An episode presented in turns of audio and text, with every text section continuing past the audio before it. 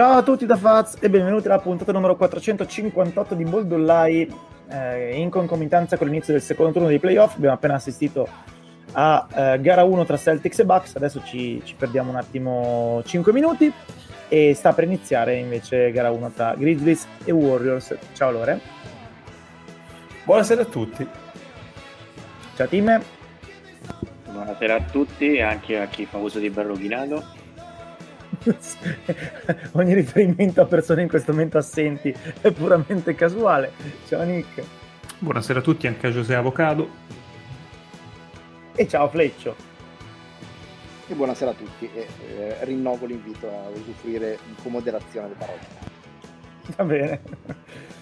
Va bene, ehm, si è come dicevo appena conclusa gara 1 tra eh, Bucks e Celtics. Ricordiamo che i Bucks in sostanza hanno eh, consegnato il fattore campo ai Celtics eh, mandando in vacca l'ultima partita regular season e quindi eh, lasciando i Nets ai Celtics. Eh, la seconda parte di questa, di questa scelta non è stata granché compromettente per i Celtics che hanno piallato i Nets. Eh, la prima in teoria poteva essere un'opportunità interessante, ma i Bucks hanno già ripreso il fattore campo dopo tre ore dall'inizio della serie, quindi anche questa cosa va un attimo rivalutata. Eh, la partita è stata molto più, come dire, dominata dai Bucks di quanto dica il più 12 finale. Eh, le note sono eh, che eh, Giannis ha tirato sostanzialmente qualsiasi percentuale di Kevin Durant nel primo turno, quindi la difesa di Boston contro la stella avversaria non è andata male, anche se Giannis poi ha messo insieme la seconda tripla doppia della sua carriera ai playoff. Eh, tutto il resto è stato obiettivamente un massacro. Io non, non, credo che ci sia un singolo giocatore dei Bucks che non abbia giocato almeno molto bene, considerate entrambe le metacampo. Eh, forse, forse anche Giù, anche Giù in attacco ha faticato un pelo. Sì, però nel senso no, ha anche no, segnato due o tre triple dal palleggio che hanno ma una delle migliori partite di, di, Milwaukee di quest'anno esatto, basta, fatto, fatto decisamente spavento l'area dei Bucks è stata assolutamente intoccabile. Boston alla fine ha segnato 10 canestri eh, da 2 ed è tipo la seconda o terza peggior prestazione di sempre eh, nella storia dei playoff da quando esiste lo shot clock. Eh, quindi eh, la, e la peggiore dipende dai Rockets eh, era Morey con Arden che quindi probabilmente non ci volevano manco tirare da due e la, la terza anche dei Rockets quindi insomma quelle robe lì eh, I Rockets, eh, scusate, i Celtics non avevano mai segnato eh, meno di 14 canestri da 2 in qualsiasi partita di playoff in oltre 6.000 partite. Questa volta, appunto, ne hanno segnate eh, solo 10, eh, tentando più eh, tiri da 3 che tiri da 2. Alla fine, 50 triple tentate e 34 tiri da 2 tentati. Ma ripeto, contro questa difesa dei Bucks, pochissimo da fare. Contro, ho visto adesso il tweet di Gosberry contro Giannis o Brook Lopez eh, 3 su 20, quindi le braccia di Brook Lopez erano veramente ovunque, quelle di Giannis sono sempre ovunque, quindi il ferro assolutamente inattaccabile. E in più i Celtics hanno abbastanza faticato al tiro da fuori, Tatum eh, non benissimo, Brown all'ultima partita sotto Ramadan, quindi eh, ha faticato anche lui e sembrava avesse dimenticato le mani in spogliatoio perché obiettivamente è stato abbastanza drammatico nella gestione del pallone eh, e non solo per le sette palle perse eh, e in generale, ripeto, i, i, Celtics hanno faticato tutti. Si è salvato un pochino all'Orford come nella, nel turno precedente, si è salvato Marcus Smart che poi ne ha prese tante in questa partita perché alla fine ha rischiato una situazione alla spalla, è uscito molto zoppicante nel finale. Eh, insomma, di, diverse cose che i Celtics devono rivedere. Se il piano partita dei Bucks è questo, e con il quintetto mega con Portis e Gianni a Brook Lopez, e credo che sia questo, i Celtics devono fare decisamente meglio al tiro da tre per avere speranze di questo 18 su 50 che in assoluto non è malissimo ma non permette loro di reggere eh, il campo contro appunto Milwaukee eh, credo sia tutto per questa partita non so se avete altro da aggiungere Credo che a Boston manchi un attimo di strutturare un po' l'attacco. Co- mancava anche a Brooklyn, secondo me, quest- contro Brooklyn questa cosa, però Brooklyn è una difesa veramente ridicola e quindi se lo sono cavata non vorrei dire improvvisate, però fondamentalmente a fare quello che hanno sempre fatto, qua secondo me devono strodare un minimo di strategia perché uh, non possono permettersi di fare così. Eh, diciamo hanno preso il salto di difesa di Brooklyn a difesa di Milwaukee abbastanza in faccia in questa prima partita, però sono abbastanza sono, resto abbastanza tranquillo che Boston ha tutte le carte in regola per, per vincere la serie. Ah sì, non è ancora successo nulla di che, è solo gara 1 assolutamente. Per quanto ci sia una vittoria in trasferta con un più 23 di Giannis quando è stato in campo, assolutamente. Ah, intanto è, arriva- è, arrivato Show, intanto ciao Show, scusati, ma poi ti lascio subito la parola. Buonasera a tutti. Vai Fra. La voce è sobria, quindi mi rassicuro. E... Sì. No, ehm quando vedo questa serie, in generale quando ho visti eh, quest'anno l'uno contro l'altro, l'impronta eh, spurzesca, anche perché insomma gli allenatori vengono da lì per certi punti di vista, quello dei Bucks ha anche contribuito a formarlo quel sistema, anche più di Autoca, ci mancherebbe. Eh, quindi sembra una serie con i mini di Spider-Man che si indicano uno contro l'altro, in linea di massima la, la maggior parte delle gestioni dei giocatori, soprattutto quelli di ruolo, e speculare, cioè fanno quasi sempre le stesse cose con una piccola variante. L'unica cosa che mi ha preoccupato, anche io dico che la serie è probabilmente lunga, è che sinceramente io mi sarei aspettato che oggi più delle altre partite eh, uno tra Brown e Tetum, al di là delle condizioni fisiche, eh, trascinasse un po' il caravan con le balle. Da questo punto di vista eh, ho, ho, visto poca voglia di, di trascinare la slitta. In generale uh, tira tu, uh, che in genere non è esattamente il pane puro dei Celtics, per troppe responsabilità demandate all'altro e questo un po' mi preoccupa, però è ancora presto. Eh, io personalmente credo che sia stata un po' di, un po' di ubris eh, barra ruggine dei Celtics eh, che appunto come diceva Nick si erano convinti di poter fare quello che hanno fatto con, contro i Nets anche contro eh, anche contro i Bucks, quindi sostanzialmente andare a, a, muso duro e attaccare il ferro a piacimento, giocare aggressivi e quant'altro. La difesa dei Bucks è una difesa che se tu giochi aggressiva, se, eh, se, se l'attacco gioca aggressivo fai il loro gioco, perché più giochi aggressivo e più loro ti mettono in difficoltà, devi anche giocare un pochino più di fino, prenderti magari eh, qualche soluzione un pochino più, più, più ragionata, farli, farli, girare, perché se li attacchi solo a muso duro, i Bucks, anche senza Middleton, non ti fanno segnare, soprattutto sotto canestro, non ti, fanno, non ti concedono i lob facili, eh, insomma ti tolgono le soluzioni di, di, di, pura, di pura prepotenza, diciamo così. Devi giocare un pochino più con, con attenzione, un pochino più di fino.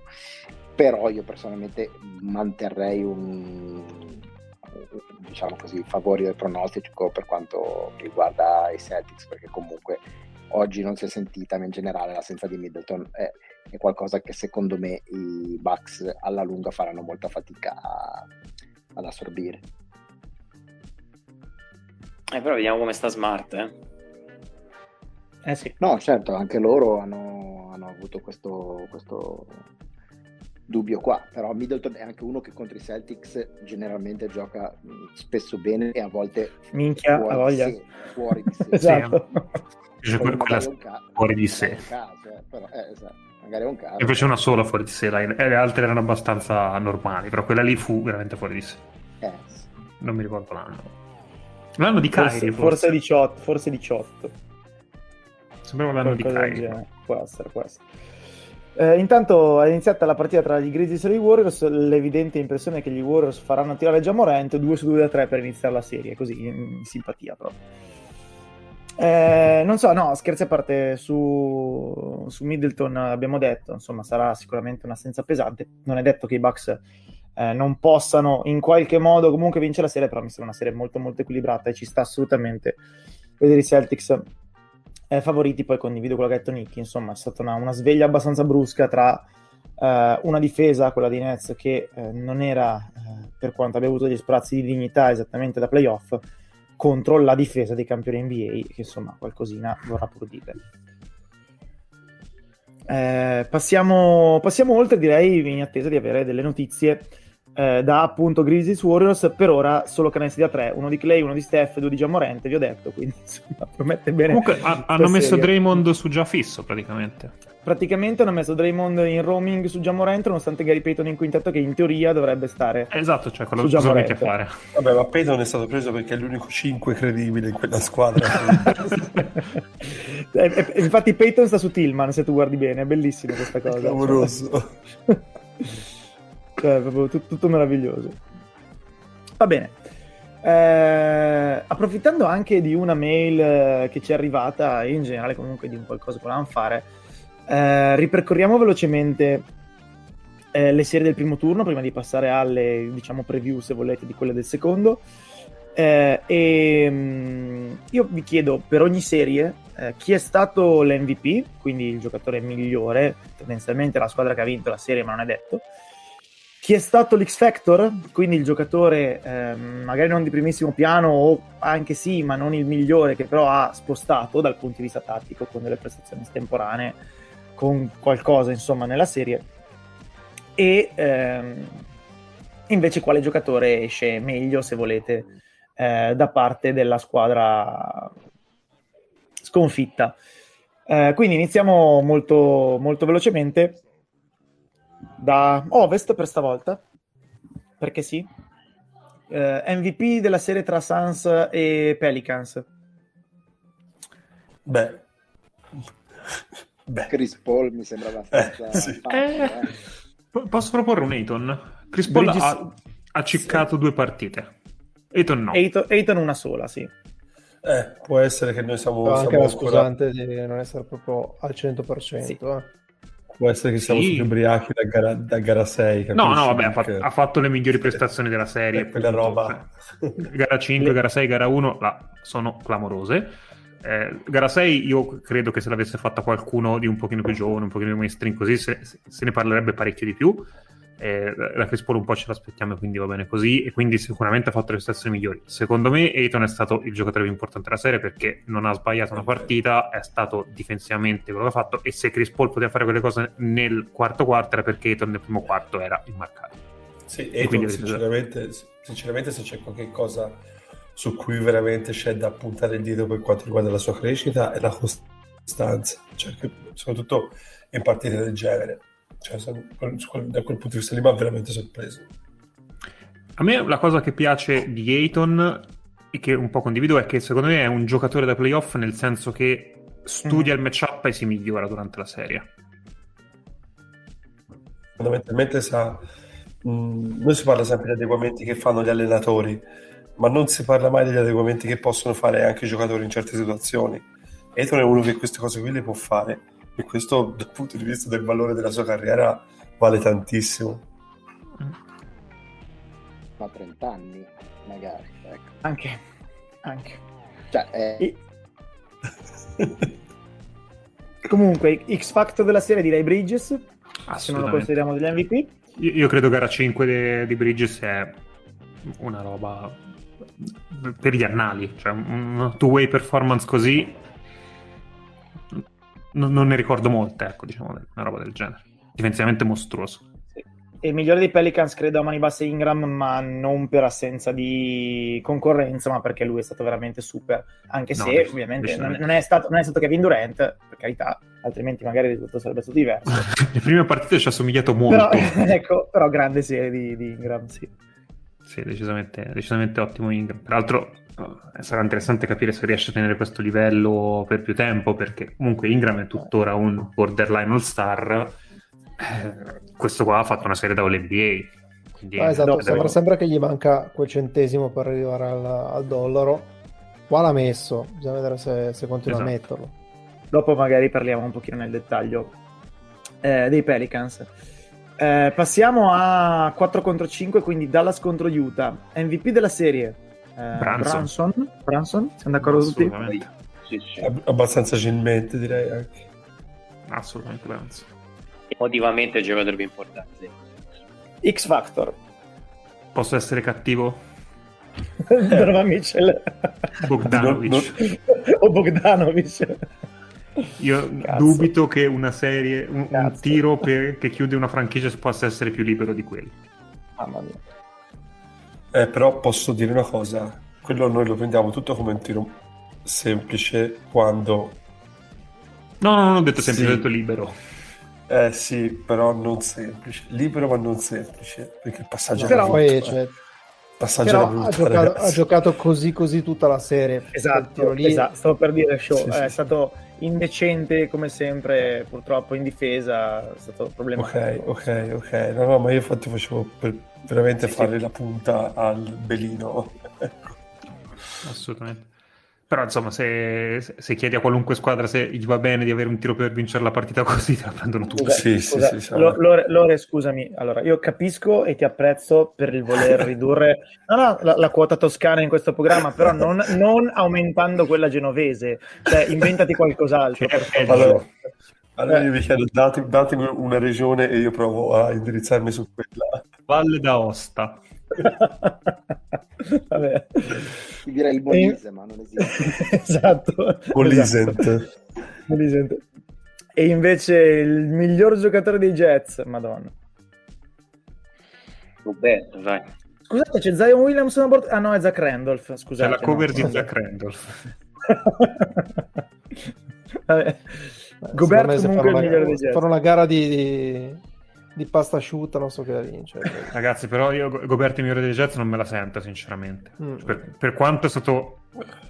È uno meglio No, di bene, però per quanto sia stato fondamentale in difesa, cioè, è- offensivamente è stato veramente limitato. Io sono d'accordissimo, però dimmi un altro nome, dammi un'alternativa per non, vota- per non Eh. votare. Cioè, Go- Gobert è il PD, è quello che voti turandoti il naso, dammene un altro. Cioè. Porca puttana. Eh Forse no, scusami. Jordan Scarson?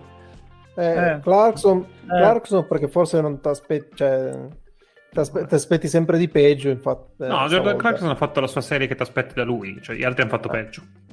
Sì, che Eh, ti aspetti da sì. lui negli ultimi due anni, però. eh. Sì, sì, sì, vabbè, io sono in avanti. Però sì, Eh, in un effettivamente certo se senso- il giocatore è Gobert che gioca così, i Jets sono messi male. In un certo senso anche Gobert ha fatto la serie che ti aspettavi, nel senso che se gli avversari vanno piccolo oh, e, e no- e nessuno tiene nessuno sul, sul perimetro, lui può fare poco più di così. Ma eh, ripeto, secondo me non è nemmeno il problema quello, perché eh, lui fa anche, il fa anche abbastanza. Cioè, il fatto che Gobert non sa marcare i 5 fuori è, è falso, cioè, non, non è vera la cosa. Il problema è che Gobert con 5 fuori non punisce. Sì, decisamente. Bisognerebbe avere sempre la controprova, cioè del fatto che, ok, lui non, cioè Bobby Portis eh, punisce, lui no, siamo d'accordissimo, bisognerebbe anche capire come funziona un, controfattuale in una squadra che gli dà un pallone decente ogni tanto. Non Sì, in post, non spalla canestro, ci sono altri Più modi. che altro si è preso una quota di Eting l'anno scorso Eh? che veramente era esagerata, considerando anche che Mitchell più o meno l'ha coperto lui come cono d'ombra di prestazioni insoddisfacenti. E credo che quest'anno, quindi, da quel punto di vista, tutta la- il letame che si è preso l'anno scorso sulla serie dei Jets, che probabilmente, e qui ci abbiamo provato a dirlo, non meritava. Quest'anno magari lo premio da quel punto di vista, però insomma, non so se il problema è Ingles e quindi eh, più che da un punto di vista del gioco hanno perso un, un padre dello spogliatoio e un uomo carismatico che magari gli, gli serviva, però francamente senza anima che non me lo sarei mai aspettato. E anche qua, il funerale dei Jets, magari andiamo dopo. Eh, Warriors Nuggets, MVP del... Vabbè, il miglior giocatore della squadra perdente, che Non è cazzo ne parliamo a fare? Nonché l'unico giocatore della squadra per te. Esatto. Il Esatto. giocatore della squadra perdente. A- Aaron Gordon, no? Vabbè, eh, l'X Factor della serie. Direi Jordan Poole. Se, se non l'MVP. Beh. No, MVP direi Steph comunque. Uno, uno MVP e l'altro X Factor. Sì. Se, se vuoi l'X Factor posso mettere Draymond perché comunque è stato molto importante. Mhm. Però porca, porca puttana Gary Payton. Gary Payton. Eh, eh, eh. Vabbè, e, e non ne parlavo nel senso della serie precedente, ne parlavo nel senso No, no, ora, anche in questo momento. Vabbè, eh, niente, eh, eh, vabbè. Andiamo, andiamo avanti. Eh, manca appunto la serie tra Grizzlies e Timberwolves e qua è un po' un casino. Che Che, che- che serie brutta, diciamo. È, è stata la- la- una delle peggiori possibili o delle migliori Eh, possibili. anch'io andrei su Bane. Io direi Io Bane su MVP. Clark. Io farei Bane MVP e Clark X Factor. Sì. Se vogliamo, sì, mi va bene. E chi ne esce meglio dall'altra parte è Edwards. Sì, Assolutamente. decisamente Edwards. Sì, e parliamo di un giocatore che ha regalato praticamente la vittoria in una partita alla Esatto. squadra avversaria. Pensa agli altri. Pensa agli altri. Ma io non ho ricordi però di una squadra che penso in quattro partite in cui nel quarto quarto era sopra di 10 si è fatta rimontare tipo 6 volte. Hanno perso di 60 i quarti quarti tutti sommati, una cosa così? Ma qual è, qual è stata? Gara 5 o gara 6 dove sono stati avanti tre volte di 10 e l'hanno persa? Nel quarto Sì, periodo Sì, poi c'era quella, in cui- c'era quella in cui erano avanti due volte di 20, c'erano un sacco di Sì, cose in ecco. questa serie. Minnesota per tre quarti in questa serie è stata dominante e poi... E poi. Cioè, la cosa assurda di questa serie è che eh, cioè, Memphis ha vinto solo i quarti quarti e nessuno credo oserebbe dire che Memphis è stata clutch. No, decisamente no. Hanno fatto le belle vaccate pure loro. Eh, però... Che ci devi fare? Diciamo che eh, è stata una serie in cui si sono scontrate due squadre che avevano, eh, come dire, a livello di, di struttura gli stessi pregi, gli stessi difetti, cioè giovani, eh, in, in your face, eh, molto vocali, molto plateali e poi con eh, magari dei problemi non di concretezza, ma di, di- di IQ forse, o di letture o cose di questo tipo, entrambe. bello anche vedere questa roba qui anche delle squadre completamente senza esperienza perché fondamentalmente ora non proprio completamente però ecco non sono squadre eh, così esperte però è proprio bello vedere come hanno approcciato a, a viso aperto. È stato bello anche vedere appunto come dicete la platealità di, di- di certe cose di come si sono eh, voluti appunto cercare dal punto di vista delle sfide e tutto quanto. E poi però ho visto anche l'inesperienza in certe fasi e non vorrei ehm, diciamo colpire uno dei miei avvocati preferiti però ecco quando una delle le ultime tutti i, i recuperi presi da, da Minnesota da quel punto di vista lì Scusate, diciamo ho una, che ho- ho una domanda. Chi, chi è, chi è che ha in stanza Hector Salamanca che suona il campanello? Cosa sta succedendo? Perché? C- Credo sia qualcuno che ha chiedevo. tipo i messaggi, i messaggi con, con quel... No, no, va bene, però... No, più Hector Salamanca. Esatto. Era un, era un ping più, più arrabbiato. Era, era un'approvazione al commento forse sulla, sulla serie degli Warriors, dei, dei, dei Grizzlies e dei Timberwolves, vabbè. Eh, dice qualcuno Eh. che c'è con l'amante, cioè ragazzi, vivete, lasciate vivere, cioè, tutto rispetto. anche, anche. Va bene. Va bene, passiamo a Est. MVP della serie tra Hit e Hawks. Jimmy Butler. X Factor. A De Baio. sì sono d'accordo e Trae Young se posso dirlo Ouch. Eh no, ouch, ouch. A un certo punto veramente ha iniziato a giocare per noi. Cioè, nel, nel senso, non, non- non cercava di fare niente al di fuori di quello che aveva in mano lui. Quindi, sinceramente, in una difesa come quella degli hit, è, è aiutare per, per per quanto mi riguarda. Ecco. Allora, secondo me qua in questa serie non aveva niente da fare di così perché hanno anche permesso di eh, menarlo tutta la serie senza colpo ferire, non ha tenuto granché, eccetera, eccetera. Detto questo, ha fatto una serie molto, molto, molto brutta. Sicuramente molto brutta, però eh, il piano di Miami era toglierlo dalla serie, ci sono riusciti. Io credo che sia un po' esagerato dall'altra parte in questo momento Young. Se si era un po' esagerato l'anno scorso, si è un po' esagerato quest'anno dall'altro lato. Che per quanto sia odioso come giocatore, per quanto non sia non resta simpatico a nessuno, comunque resta un, un signor giocatore. E io sinceramente mi chiedo se invertiamo lui e Jamorant, cosa diremo di Jamorant? No, no, ma io non sto dicendo, non, non- non- era mia intenzione que- quella di eh, andare da Young e dire che è un basta, è una delusione tutto quanto. Sto dicendo che sicuramente quello che dici te è giusto, ovvero non poteva fare niente, Eh, però a un certo punto ti aspetti un approccio un po' di- diverso. No, no, potrebbe comunque che... fare meglio di così, per, per quanto non no, mi aspettavo ma, facesse ma nulla. Più, meglio di così, diciamo che poteva comportarsi meglio di così, perché da un certo punto, secondo me, ora so che si sta parlando di una roba abbastanza astratta, ma a livello di atteggiamento, secondo me è stato pietoso da questo punto di vista. E non, non so se è una roba che eh, eredita da tutta, da tutta, la stagione, ma è una roba che comunque si è vista abbastanza, abbastanza bene. Ha fatto precistica anche lui? Non si è visto lo spezzone adesso? Diciamo Rent che faceva precistica sul parquet, vabbè. vabbè mi sembra eh, abbastanza eh, carico già. No, mi, sembra.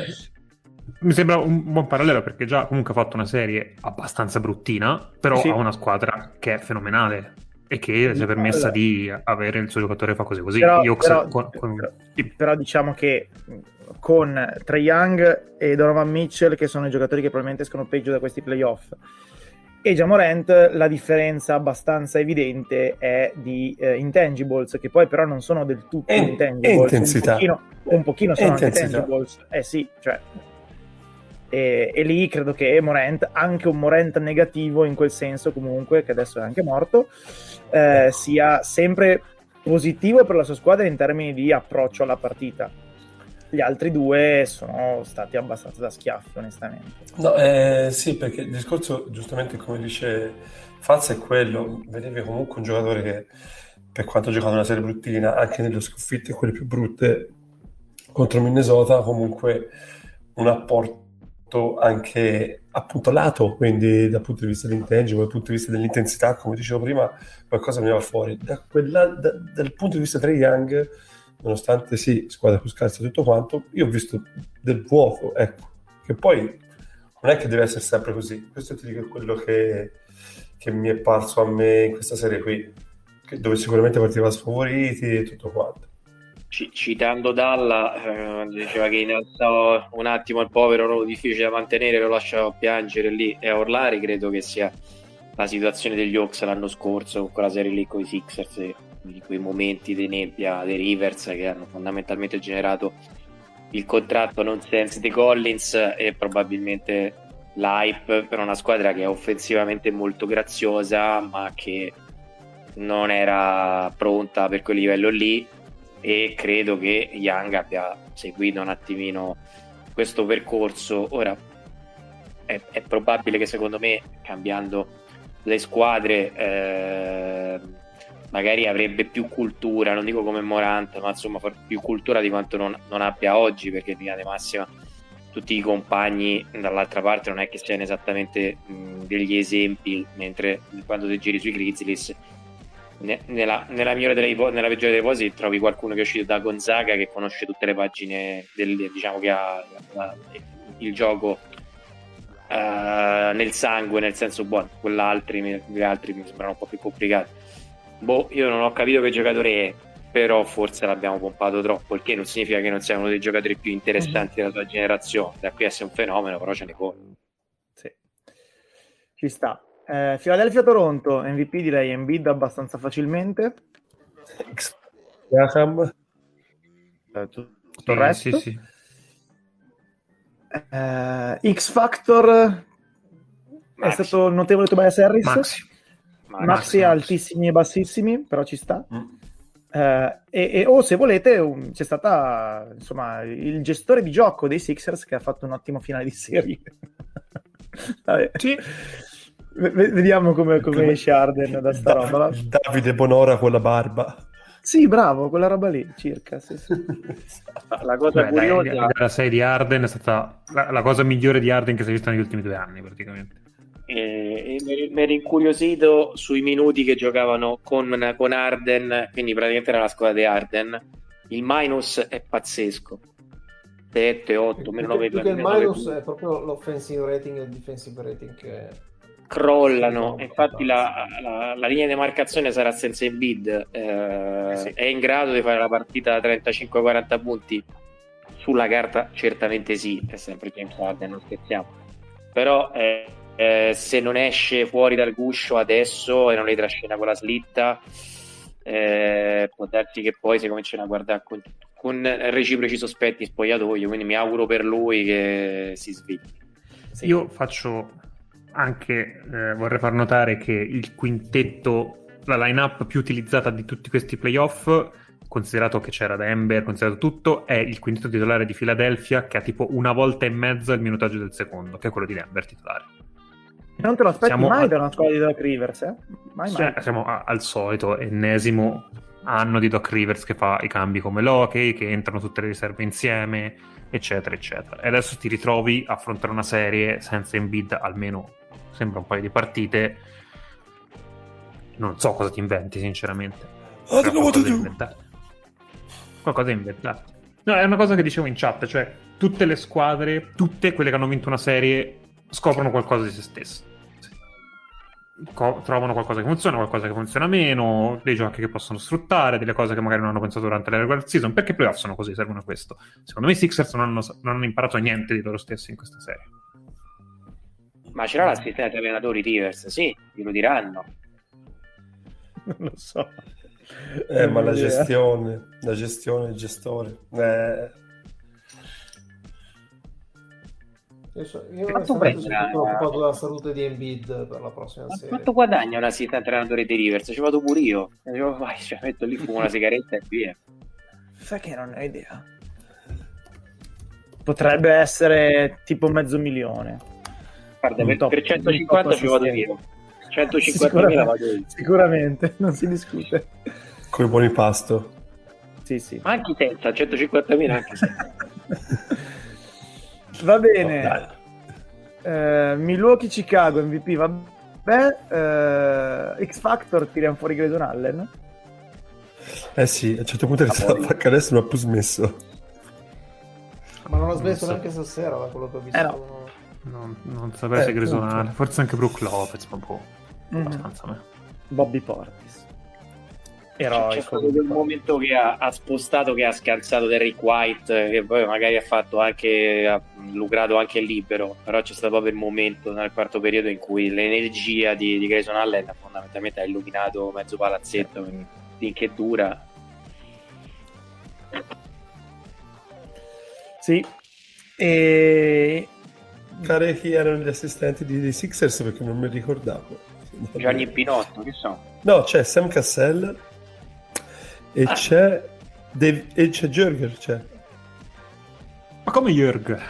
Sì, c'è Jürger. Eh, ma però però se fai i cazzi tuoi Jürger quando fanno probabilmente, no, no, no. probabilmente ha, deciso, ha, deciso, di seguire la tua filosofia Tim che ne sai le panchine NBA sono molto gerarchiche eh? quindi molto rigide nel rispetto dei ruoli quindi sì soprattutto ai playoff ecco esatto. se regular season invece è qualcosa di un pochino più ripartito e questo no. Ecco. Tutti d'accordo? A voglia, assolutamente. Vai, doc. Cioè, metti Jorger magari ha il compito, tra l'altro, di ricordare i cambi a Rivers, che è il compito più facile del mondo, perché appunto sono già tutti prestampati a fare una mazza, e quindi basta. Cioè. Comunque voi ridite un'altra volta il nome di Rivers, io vado a rivedermi Jimmy Fox che gli fa il verso, eh, ve lo dico. Va bene. Invece il miglior giocatore dei, dei Bulls Caruso una partita De, è stata De Rosan, De Rosan una, Caruso una. E... No, non erano gli Ox, sono i Bulls adesso. Ah, eh, per la stagione merita De Rozan, dai. Sì, va bene. Eh, erano finiti i Bulls, cioè erano contenti di essere lì tutti rotti, basta. Purtroppo mm. sì, niente da dire. E invece tra Boston e Brooklyn, MVP Tatum, credo. Assolutamente Tatum. Ma eh, per me è incredibile perché per me Tatum potrebbe essere messo anche come X Factor per il lavoro che ha fatto sui due lati del campo. Perché difesa, per me è stato irreale, su... esatto. Mm-hmm. C'è top 2 di quella serie e non era il 2. sì. sì, l'X Factor uh, scelta. Io potrei suggerire Orford. Eh, Orford a, me, a me piaceva Orford. Mi piace molto come scelta veramente resuscitato, incredibile. Ma che gli hanno dato a Orford? Eh, che lo voglio anch'io. E tra l'altro, e tra l'altro anche stasera ha fatto, magari, non un figurone, però è stato in campo. Eh. Cioè, non, non hanno certo per salire la partita i, i Celtics. Io non ce lo faccio vedere il proprio diciamo Moranta ed, ed è Asher, cazzo. sì, sì, Ash, Scusate. Ash, guarda. In alcune azioni Orford ha difeso anche decentemente su, su Giannis. Ha voglia. No, no, ma Orford è... Che Orford sappia più o meno come limitare un minimo Giannis lo sappiamo da anni e si Sì, conferma. il problema è che pensavo non avesse le gambe per farlo più. E invece, eh, allucinante. No. Gli dai un contesto strutturato e ancora, diciamo così, la, la sapienza ce l'ha, il fisico ce l'ha, devi solo dargli ovviamente un supporto complessivo. I Celtics glielo danno. Miglior giocatore dei Nets. Bella domanda. Non Nash. Che non è un giocatore. Uh, che fatica. Eh, Possiamo, fare- dire... possiamo intitolare al milite ignoto, nel senso a- meno. A un certo punto veramente... Mi, verrebbe quasi da dire Claxton. No, Dio, Che ha No, fatto, uno, un tiro libero su quello di 10 Lignandolo. esatto, uno su 10 liberi in quella partita e in generale tirati tipo il 20% nella serie non credo Devi scegliere, devi Eh, scegliere gli altri- Brown, Curry, perché... Forse Brown, dai, mi- piace Eh, Brown. Brown. Brown Eh, chi c'è se no? Perché Durant no. no, no, Kyrie, però, allora, no. allora, in, ass- in assoluto potresti anche dire Durant però non puoi dai. ma no, allora, se, No, no. se tu, se tu to- non è la se serie tu- in cui dici, in se cui tu, no- se tu togli il nome dalla maglia, guardi come è andata la serie, ci sta che Durant sia stato il migliore giocatore di tutta la serie dei Nets. Il problema è Kevin Durant, quindi non, cioè, non va bene. Ecco. Però Brown, questa è la serie in cui Durant ha fatto pensare a qualcuno che Durant sia in parabola discendente. Mm, sì, sì, sì. Ha fatto Sì. pensare che- di essere rotto più che altro. Che in quanto 87 Durant? Eh, è? forse, credo che vada per i 34, 89. o forse 88, 89, 89 mi sa. Eh, mi sa quattro- anche- 88, 89. 88, 88. 88, 88. Ci potrebbe-. Non come gli 89 che sono ancora giovanissimi in salute. Qualcuno, credo. non tu, esatto. Non io. Quindi forse sì, Bruce Brown può starci. Vabbè. Non Kyrie comunque. non cade neanche noi, noi Lakers. Cioè, se uno volesse guardare solo gara 1 e solo l'attacco, sicuramente Kyrie. Sì, certo. Secondo tempo di quella Se partita uno volesse Kyrie senza guardare senso. solo i terrapiattisti e, i Novax, Più o meno, più o meno è andata così. Solo gente che puzza di salvia, solo Kyrie.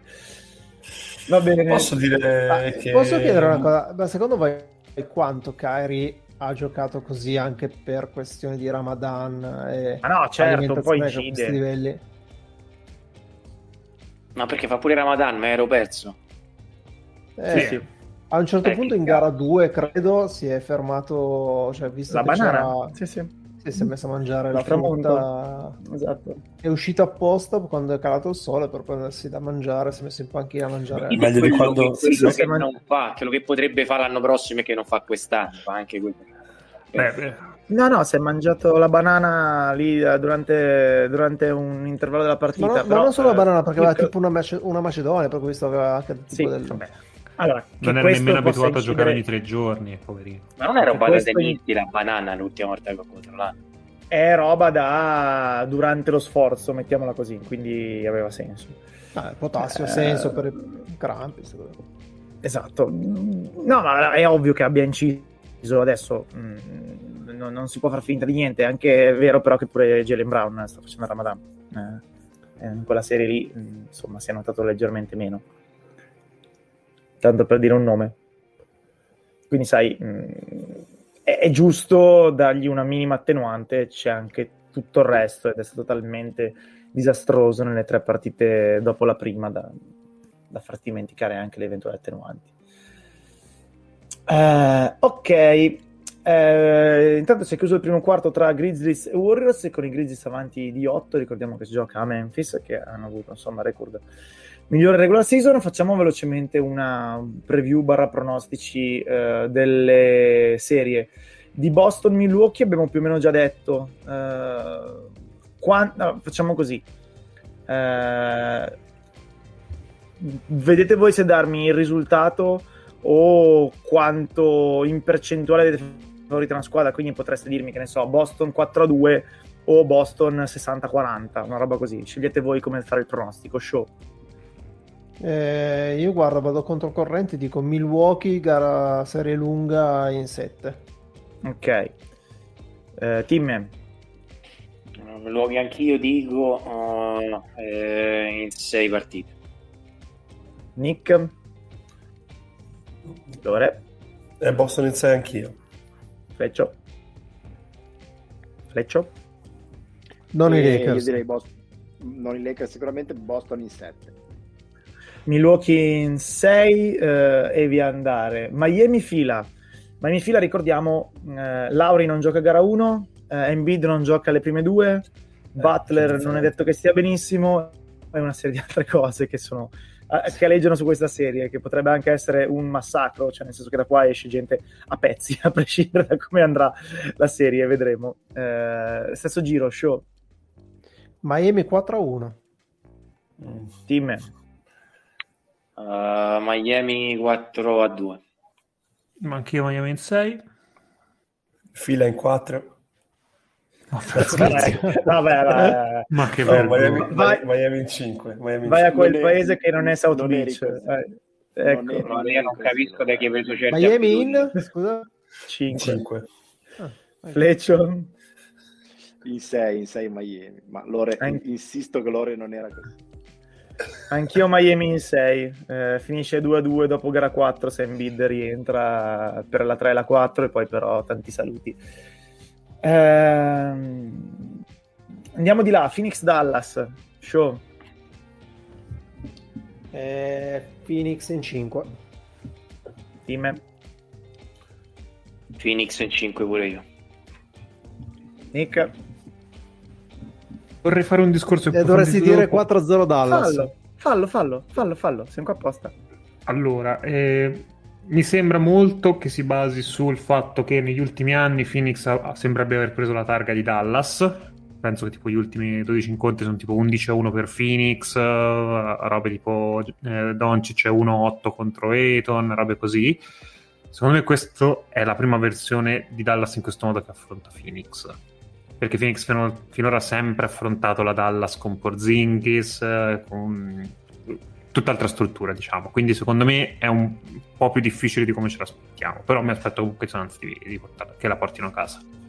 complicato di così, però no, Sì. secondo me si basa secondo me si basa sul fatto che Phoenix è una fottuta macchina da guerra in regular season. Prima, cioè, secondo me il discorso sullo sconto diretto e il passato recente arriva dopo il fatto che Phoenix ha vinto 64, 3, non mi ricordo neanche quante partite. Eh, quindi eh, prima viene quello, secondo me. Eh, team, Mm. pronostico su Dallas Phoenix, anzi Phoenix Dallas. Eh, come ho detto, C- Phoenix in 5. Chi manca? Show? No, L'hai già dato? Eh, Lore? Scusate, mi sto perdendo un attimo. Eh, Lore? eh, non preoccupare. Eh, vabbè, sono Phoenix in 5 e Phoenix in 4. Non c'è però un, un minimo di respiro vorrei dare a Dallas, quindi... Fleccio?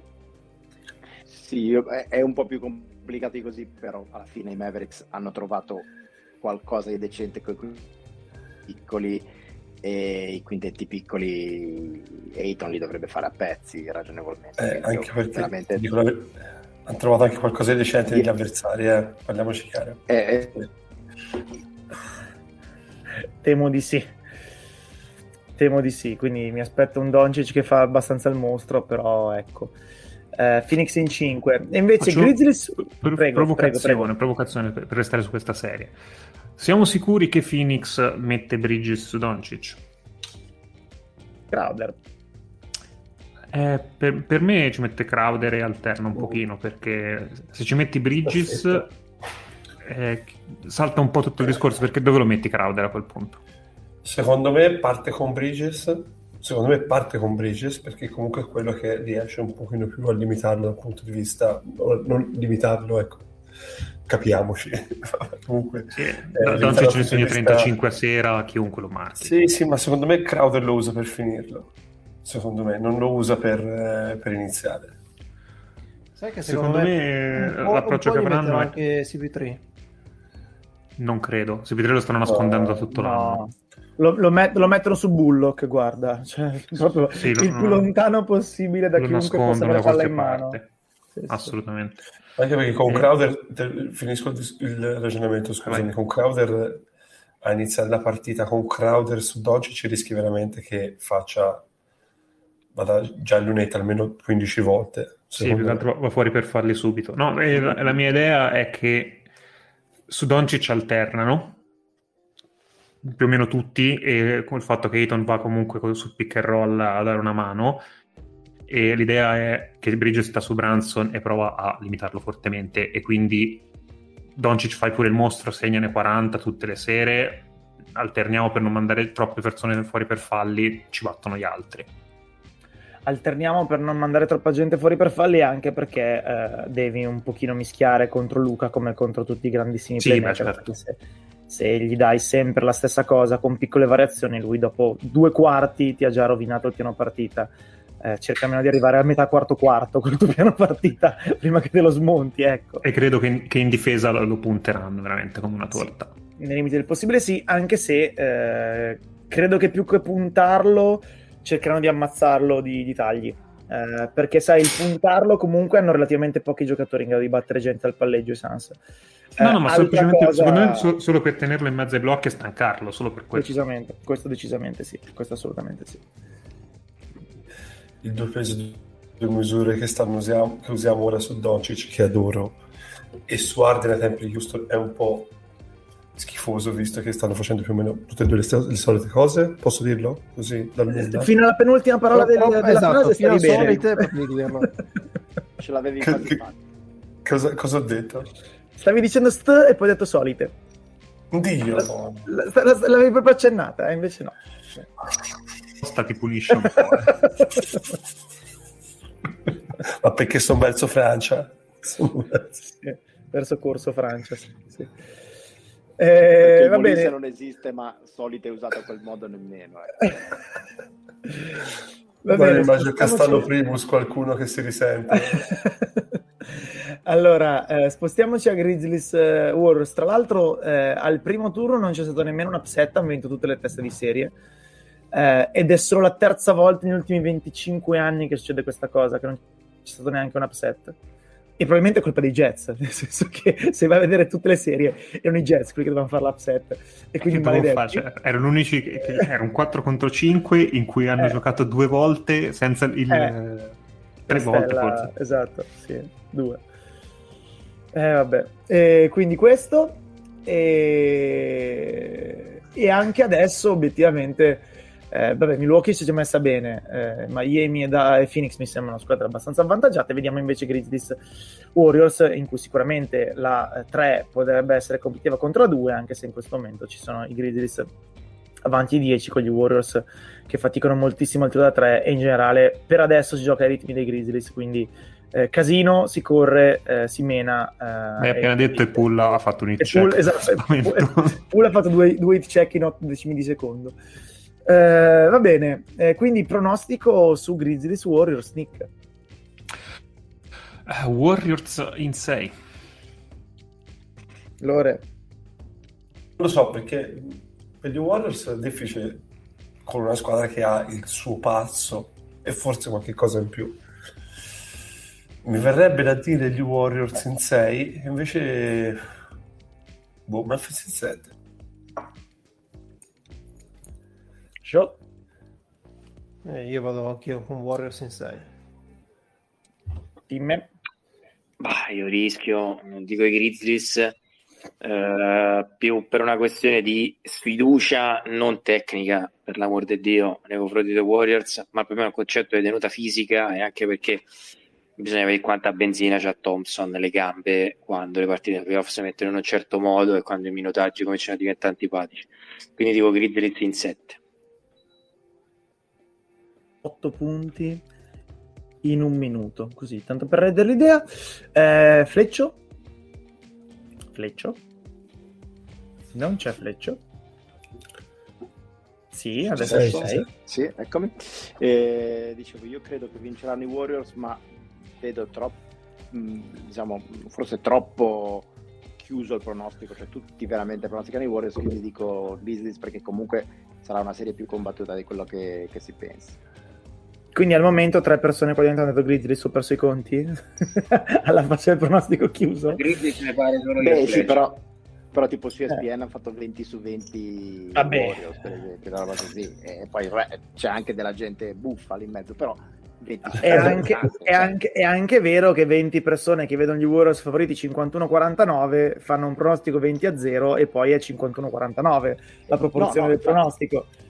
Per questo non ci aveva Eh, avvisato, usate le percentuali, capito? Eh, eh, No, no, ma anch'io li vedrei favoriti 51-49, quindi dico ca- faccio 49-51 giusto così per... sì, sì, sì, sì.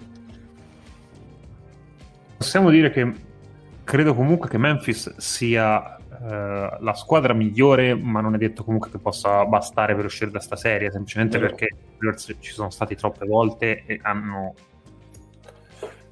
troppo più- anche, anche sagacia, ma- malizia in questa Sì, quel trio, quel trio è avanzato per Ah. questo, per questo momento, siamo d'accordo. Sì, i Grizzlies nel primo, nel primo turno sono sembrati proprio ingenui, proprio inesperti. beh. È un po' uno stereotipo da dire, però un po' è vero. È una roba che Lo sono, poverini. Lo sono, Perché lo esatto, lo sono. No, infatti, secondo me il problema è quello che, che Memphis è ancora in quella fase in cui deve, deve essere conscia del fatto che può arrivare alle finali di conference. Ma adesso sono ancora nella fase in cui hanno un po' di timore di, di Golden State, magari inconscientemente, inconsciamente, quindi non, non lo faranno vedere tanto in campo, però secondo me un po' di timore reverenziale ce l'avranno. Io credo che la, la- la storia e le convenzioni ci dicono che questa è la classica serie in cui gli Warriors, scusate il francesismo, si cagano addosso, i Grizzlies fanno spavento, ma vincono gli Warriors. Però ogni tanto è anche bello andarci contro la storia e le convenzioni. Quindi facciamo per chiudere il... non, non mi ricordo cosa avete detto, io dico l'altra per arrivare a un pronostico di 3 a 3. Insomma, 3 Warriors e 3 Grizzlies, fa niente. Va bene, va bene così. Va bene, faccio Memphis, Memphis. va bene, quello che volete, va bene, uguale, non c'è problema. Eh, ma non, non- non per insomma essere ignavo, ma perché credo che sia una serie molto molto aperta. No, scherzi a parte, ripeto, sono convinto che alla fine vinceranno con grande, grandissima fatica e forse senza neanche sembrare la squadra migliore gli Warriors. Un pochino di suicidio dei Grizzlies e un pochino di, di altre La cose. domanda che Ah, faccio che altro- io, ovviamente è abbastanza semplice, però non così tanto. Su chi può avere impatto Draymond Green difensivamente in questa serie? Johnson? Mm. Morant, comunque, secondo me, area i su, possessi li fa. Mm. Mhm. E secondo me a un certo punto lo manderanno semplicemente a fare a testate con Bane, quando Bane gli prende il matto e comincia a sbracciare e, e Può buttarsi in mezzo. Essere, può essere, però non, non vedo, cioè, oddio, l'avrà l'impatto, eh, non, non ci sbagliamo. Questo è uno dei giocatori più intelligenti che si sia mai visti in NBA, quindi l'impatto lo avrà sicuramente. Però Beh, non lo so, l'obiettivo, l'obiettivo tanti, potrebbe sarà essere levare, differenti. Non lo so. levare dalle partite Brandon Clark potrebbe essere già una roba non marginale, però da Però- quello che sto vedendo mi sembra che stiano mandando più volentieri Wiggins e Porter da- dalle partite. Mm, sì, esatto. A parte che siamo all'inizio, per carità così. Sì, no, Secondo me ovvio. ci, ci dimentichiamo anche un po' troppo in fretta che la difesa di Warriors senza Green non esiste perché non sanno cosa fare. E, Eh. e si è già visto spesso in regular season, cioè purtroppo, eh, purtroppo cioè, anche il bello è che è Draymond, è Draymond che tira i fili di tutti. Playmaker clamoroso, playmaker fantastico. E, e e ribadisco sempre che quest'anno Golden State è una squadra difensivamente molto forte, con dei, dei mostri in attacco, ma difensivamente molto forte. Cioè l'identità di questi, di questi Warriors è difensiva. In campo Kuminga, che secondo me è un giocatore che eh, starebbe bene nei Grizzlies, nel senso Esatto, che è esatto, un stavo giovane dire pazzo scagliato incosciente e quindi è curioso vedere come andrà. ecco, sì. Ah, io- più che altro secondo me la differenza in questa serie la fa che comunque Golden State anche se perde una partita anche se va sotto e perde fattore campo cioè non ha fattore campo però se perde un'ulteriore partita in casa è, è comunque già stata da quelle parti quindi sa come reagire Mm, No, Se no, questo, Memphis- questo va dato atto. se Memphis perde la perde il fattore campo, mh, secondo me qualche tarlo, molti più tarli rispetto ai Warriors gli, gli vengono, quindi è quello il vantaggio vero eh, di queste due squadre, tra queste due squadre anche perché d'altra parte spesso quando si parla di eh, differenza di esperienza, di playoff e di quant'altro tra due squadre, magari parli di una squadra che è stata due o tre anni ai playoff più dell'altra. Questi quando i Warriors eh, dominavano l'NBA, questi erano quasi tutti eh, al liceo, neanche all'università probabilmente. Quindi, C'era Zach eh, Randolph che adesso è, è Romino Michelin scuro.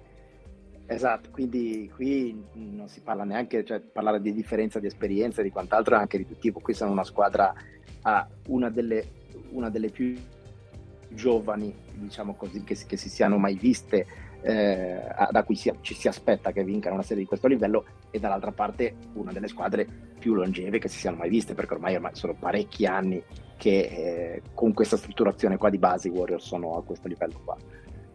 Però No, non credo tanto che si caghino sotto, comunque si arrivino delle crepe così. Cioè, se ci sono gli irrational confident, irrationally confident guy, Memphis è l'irrationally confident team. Uh-uh. Secondo me non hanno veramente paura di niente. Eh, dicevo più in, sen- in, senso positivo per i Warriors che in senso negativo per, per i Grizzlies, naturalmente. Loro la giocheranno come se fosse una partita qualunque, ogni partita di questa serie, però ecco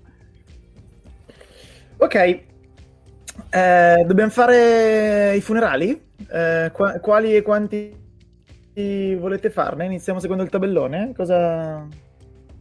Avete delle preferenze? Iniziamo dai Nets? Non so cosa volete fare. Non i Lakers. No, i Nets, non i Lakers. Iniziamo dai, iniziamo dai Nets, dai. Facciamo, vabbè, ipotizziamo di fare i funerali dell'Est. Facciamo così? Andiamo per ordine dei fastidi, quindi parti dai Nets, no? Va bene, mi piace. Ehm... Dunque, da che parte prenderla? Eh, diciamo che per come si è messa la stagione, eh, probabilmente era difficile vedere i Nets vincitori o vincenti. Vedete voi come scrivere la frase. Però ovviamente poi c'è una diversa scala di grigi che possa portare al risultato finale di non han vinto. E qui hanno visto l'ultimo grigio prima del nero, eh, credo. Però Faz, ti, ti eh, un attimo. Dimmi, sì.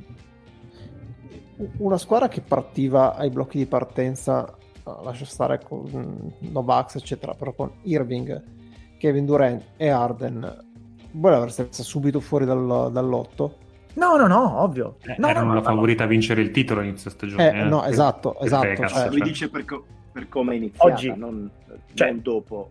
Io dico ah, okay, okay, okay. a metà non, aprile inizia la stagione. Esatto, no, no, ok, no, no, ok, ok, ok. Chiaro, no. no, no vis- vista una stagione, vista com'è la situazione, sono d'accordo. No, no, chiaro.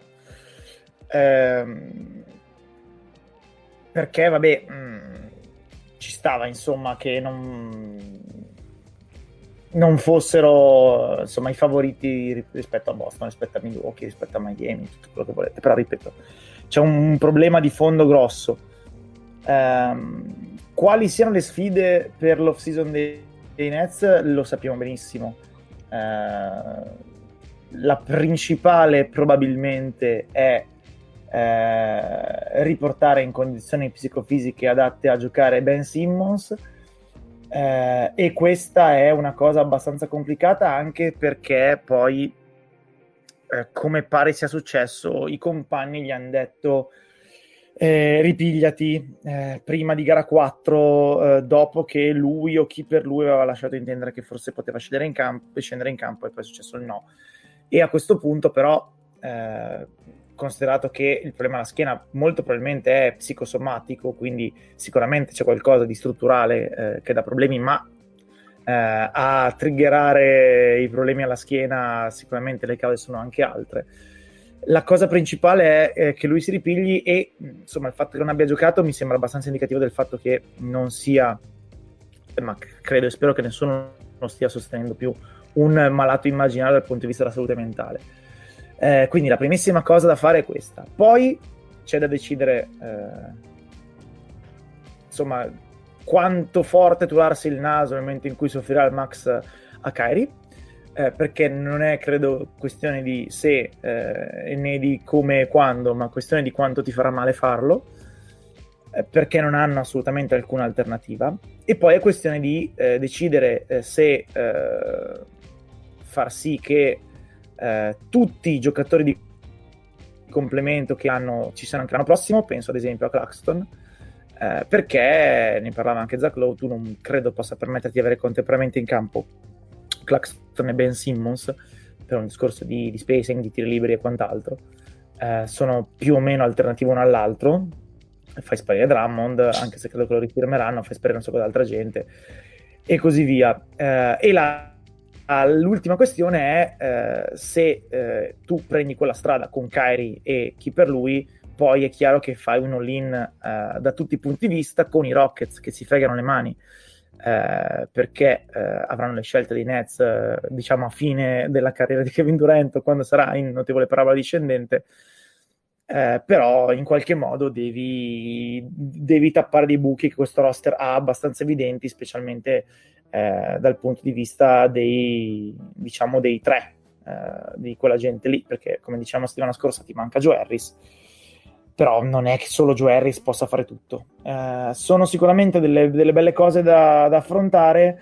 Eh, io onestamente le altre credo che non siano cose che si possono sistemare. Cioè Nash resterà, perché comunque KD lo vuole, Kyrie come detto resterà, perché comunque KD lo vuole, e eh, se resta Nash sei abbastanza sicuro che comunque eh, il suo apporto vada poco oltre il gestore eh, non solo perché non è ancora pronto forse lo è non lo so ma perché quelli due là sono fatti a modo loro e se ti porti in casa Kairi eh, non sarà più la pandemia non sarà più qualcos'altro ma sai che più o meno qualche gavola verrà fuori anche l'anno prossimo. Eh, questo è lo scenario eh, è indiscutibilmente una stagione fallimentare eh, come se ne sono viste poche altre. Poi, se abbiano fatto peggio i Nets o i Lakers, mi interessa il giusto, è fallimentare. E non puoi che, che, che, che raddoppiare, cioè non, non, non, foldi più dalla situazione in cui stanno, eh, raddoppi e tanta fortuna. Però non è escluso che se tutto va bene in Nets l'anno prossimo possono essere una contender con le palle. Eh, è una roba veramente, veramente con pochi eguali nel, nel passato, a memoria mia, una roba così anche perché una squadra che comunque ha Kyrie che potrebbe giocare tutta la stagione perché non ci sono più limitazioni. E KD è una contender by definition direi. Perché sono, sono ancora uno un top 3 della Lega e l'altro uno che se ha voglia e uno che ti, che, che, che, è comunque un top 10 a prenderla so, molto sono, larga. Sono molto in disaccordo con questa cosa. No, non solo la posizione di, di loro eh sì. quanto tali, anche su, su, quella di Kairi sì, in realtà, ma su, su quella di Durant no. Però secondo me mh, mm, no, cioè, quest'anno più che mai uh, è la dimostrazione che non puoi semplicemente pensare che ho un due stelle, tre stelle e il resto si aggiusta perché non funziona un così l'NBA adesso, cioè comunque ci vuole una struttura di squadra che al momento i Nets non hanno. No, non hanno nessuno, cioè, ah, questa serie l'hanno persa al di là che hanno fatto fatica le loro stelle perché non avevano cinque giocatori decenti da mettere in campo, cioè non riuscivamo a trovare un, chi fosse stato il miglior giocatore dei Nets perché non c'erano giocatori dei Nets buoni. E se arrivi in post season che dici sì ma qualcuno tra eh, Mills, Dragic, Millsap, eh, Aldridge eh, magari resuscita sta, stai veramente pregando che qualcosa succeda. Cioè, Noi tra l'altro allora, sulla stagione eravamo convintissimi eh, che fossero molto lunghi i Nets. Eh, poi sono palesemente sbilanciati, troppi uno o troppe comunque guardie piccole, troppi cinque. Eh, ma non solo sono sbilanciati, tanti di questi sono pippe. Cioè, Mills è stato clamoroso per tre mesi, poi Cristo eh, Drummond e Drummond, Millsap è morto l'hanno pure ceduto, Aldridge è morto, il resuscitato ne hanno già parlato, eh, Griffin è morto, cioè tanti giocatori Però sono dip- dipende, molto, dipende molto da, miei, da, da, cosa riescono a costruire attorno, perché se incominciano già a mettere giocatori certo. che invece sono più tipo set carry, allora secondo me ha molto più senso, cioè un set carry, un Joe Harris eh, un po' più sano, uh, se riescono a mettere qualche giocatore che magari sia anche un difensore che voglio dire, non è così difficile in questa NBA mettere qualcuno che voglia andare a Brooklyn per giocare con Kyrie e... eh, ma, ma, ma, qualcuno vecchio è facile qualcuno no, giovane che difende così. che, più che un discorso tecnico ne farei un discorso uh, di filosofia nel senso quando è andato a Miami LeBron ricorderete che eh, per un certo lasso di tempo anche abbastanza lungo LeBron ha cercato in tutti i modi di far secco Spolstra e Riley l'ha respinto con perdite eh, allargando un po' il discorso perché prendendolo un po' da lontano a distanza di sono passati dieci anni eh, o, qual- o qualcosina di più eh, oggi il modello vincente è quello di Spostra e il modello perdente, al di là di come è andata a Miami, è quello di LeBron. Eh, nel senso, non basta essere uno dei primi tre, e su quello sono abbastanza d'accordo con, con, con Sean. Nel senso, in questo momento, paradossalmente, è quasi sottovalutato quello che può fare Durant piuttosto che Irving in determinati contesti. Il problema, però, è che ci arrivi allenando di male, eh, con un sistema che non ti fa rendere al massimo, ma che ti accontenta perché hai deciso che bisogna, le cose bisogna farle come decidi tu. Questo è un discorso che abbiamo fatto pure con Ed con Arden, cioè nel senso, ok, hai messo 3,99 assieme a livello dal punto di vista offensivo, ma adesso mettili insieme.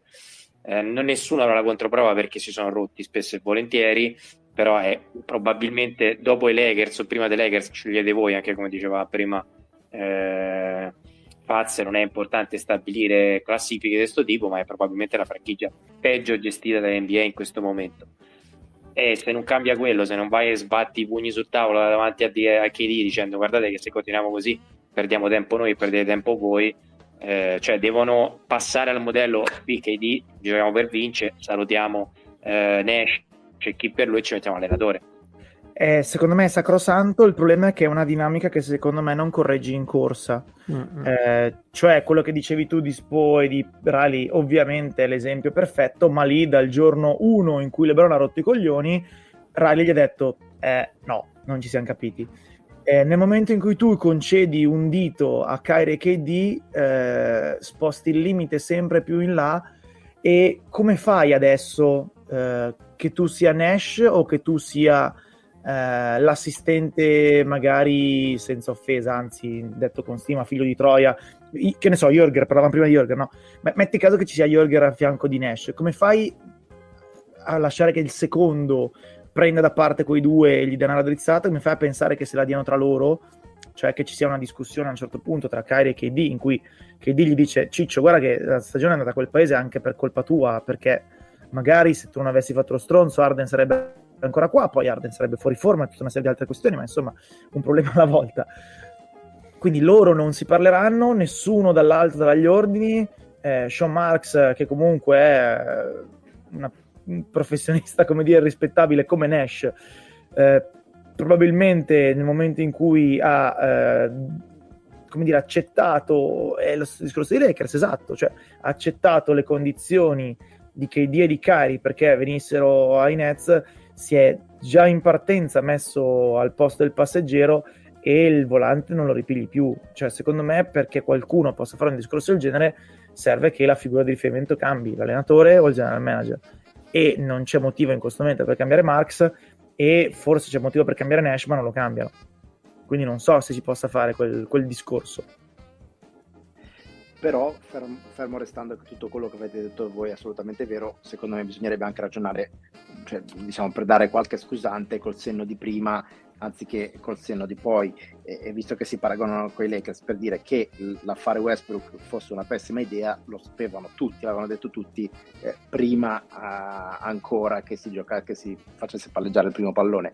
Qui in realtà eh, hanno anche avuto delle, delle colpe non loro, nel senso che il concetto certo. iniziale di dire di avere Arden, Westbrook, eh, Arden Durant, Kyrie, eh, Joe Harris come quarto e poi eh, il quinto è Brown, il sesto è Patty Mills, cioè quello era uno squadrone. Poi giustamente ti trovi che Kyrie non ce l'hai, Arden eh, si sostanzialmente decompone e, e ti ritrovi, eh, Joe Harris si infortuna e ti ritrovi come dice Nick che non hai cinque giocatori da mettere in campo, ma anche perché un conto è chiedere a Patty Mills di essere il settimo, un conto di essere eh, il secondo violino. Per lunghi tratti della stagione Pate Mills era la seconda opzione di questa squadra, quindi è tutto vero, però secondo me mh, diciamo così, filosoficamente poteva anche avere un, cioè poteva, aveva un senso come l'avevano impostata. Poi è andato tutto male, alcune cose per colpa loro, altre anche su cui loro non avevano nessun, eh, nessun appiglio obiettivamente, perché alla fine della fiera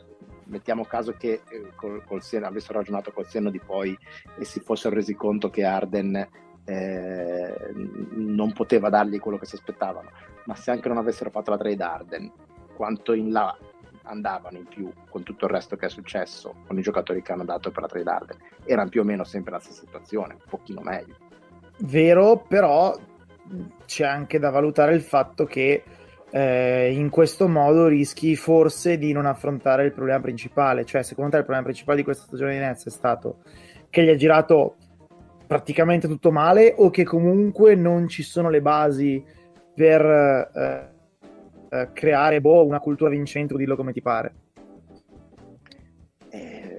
Secondo me è girato tutto talmente male che la, la, cultura vincente è diventata sostanzialmente rilevante. Cioè, con la cultura vincente e, e, una squadra che giocasse the right way, diciamo così, no, certo. potevi, potevi aggiustarla questa stagione, ma non potevi svoltarla in ogni caso. Ma ehm, che sia stata la direzione, penso, perché comunque stiamo comunque parlando di una franchigia abbastanza giovane in questo tipo di situazione.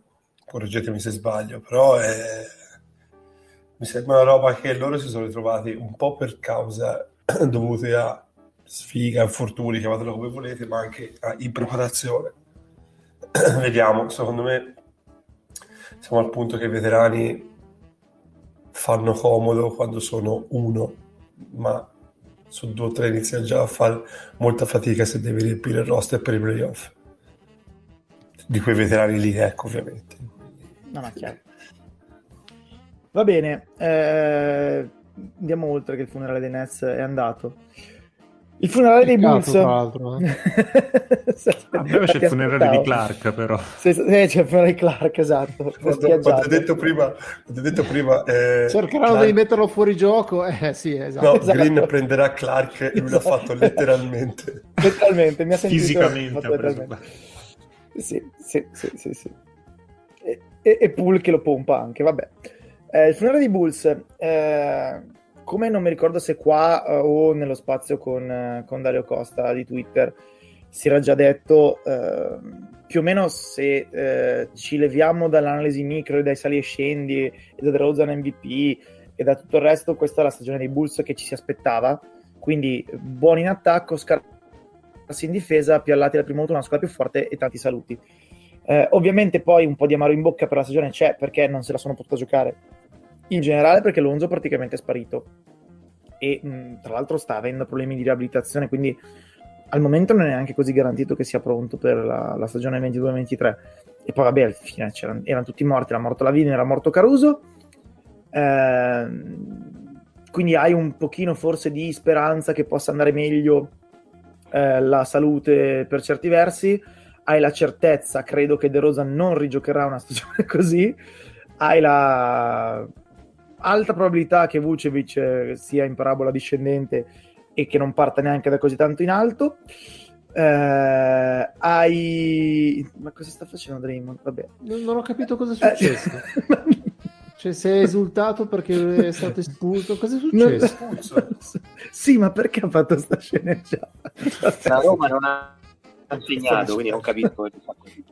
Secondo me voleva fare tipo, la, la, preparazione sciistica di Gian Morente, non c'è riuscito. È completamente impazzito. Eh sì.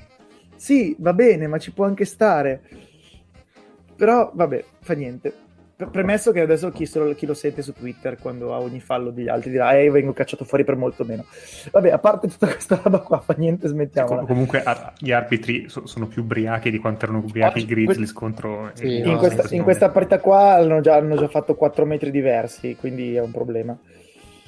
Vabbè eh, comunque, no, niente. Eh, dicevo, il problema dei Bulls è che eh, molto probabilmente da qua si va eh, giù perché eh, il prevedibile calo di DeRozan e di Vucevic potrebbe essere compensato da eh, presenza di Lonzo e così via. La questione grossa della loro estate è la Vin che ha già detto ieri, tipo, sì, no, vabbè, i Bulls sì, sono la mia squadra del cuore, o non, o non posto il mio cuore, non mi ricordo così aveva detto. Eh, però no, vabbè, sono un free agent, quindi mi godrò la free agency e tutto il resto. Come dire, o mi maxate o tanti saluti. Eh, quindi siamo al solito discorso che magari eh, i... un'altra squadra potenzialmente potrebbe anche prendere la Vin senza dargli il max, i Bulls sono obbligati a dargli il max perché lui resti.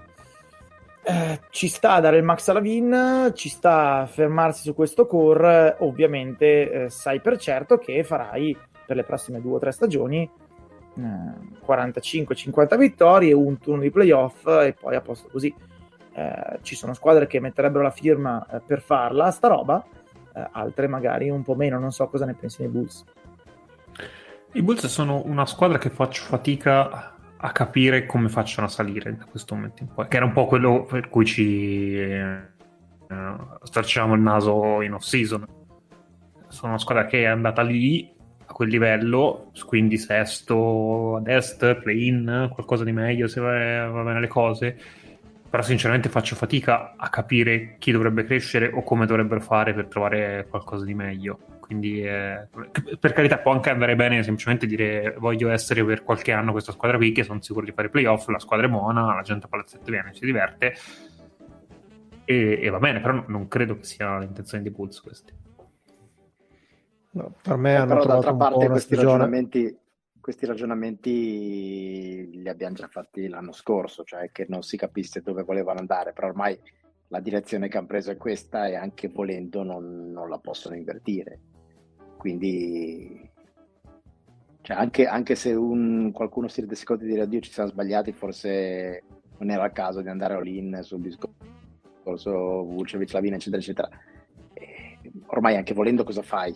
Non, non firmi la VIN, inizi a vendere tutti quanti, e se ti va bene ti danno, ti danno le briciole, quindi ormai eh, devi maxare la VIN sostanzialmente, devi seguire l'onda e andare dove ti porterà, cioè non molto lontano probabilmente, però è sul binario su cui ti sei già messo.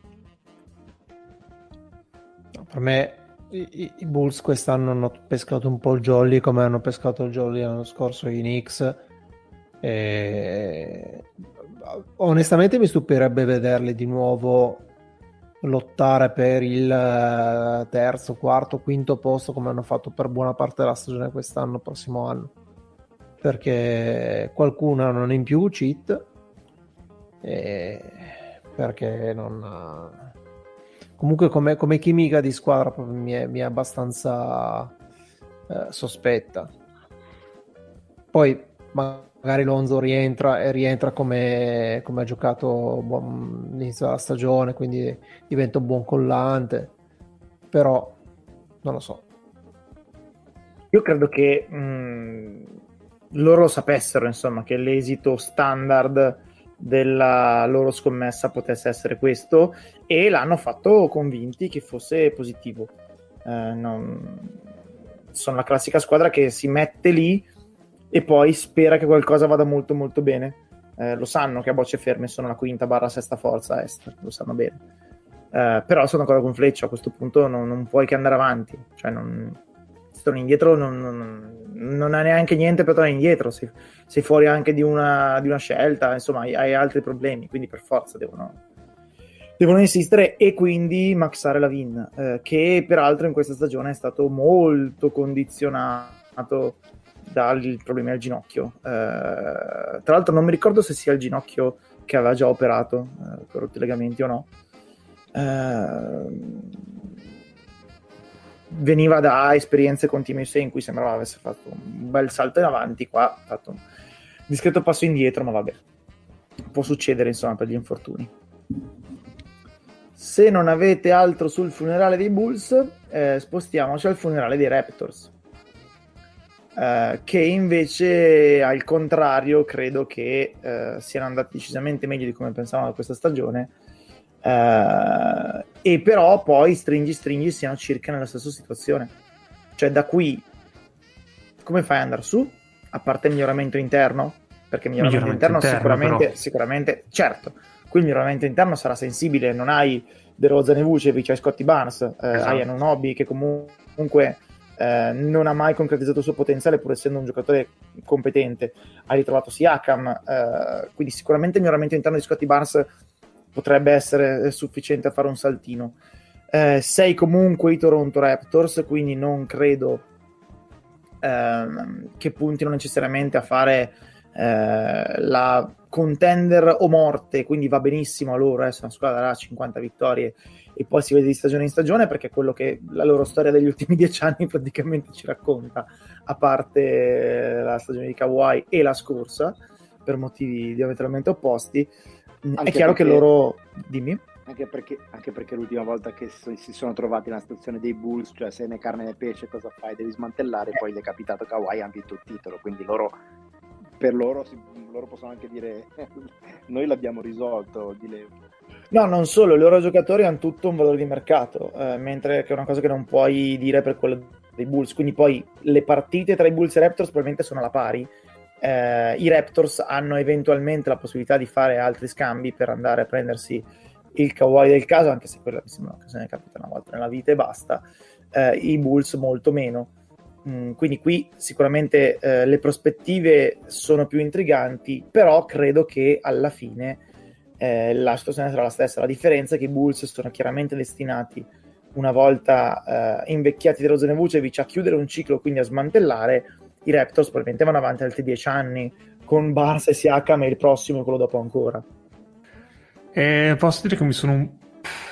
Ci... forse ci stiamo un po' facendo piacere tante cose di Toronto perché ci, ci piacciono alcuni giocatori di Toronto, ci piacciono giocatori giovani di Toronto, eccetera, eccetera. Però si sottovaluta un po', numero uno, il vantaggio competitivo assurdo che ha avuto Toronto per un paio di mesi questa regular season ovvero che eh, se vi ricordate le squadre non facevano giocare a Toronto, non portavano a Toronto i, le proprie stelle con il rischio che diventassero positive e dovessero rimanere lì per un paio di settimane perdendosi vari, vari turni e quant'altro, che li ha un po' avvantaggiati nel record, specie da a gennaio in poi.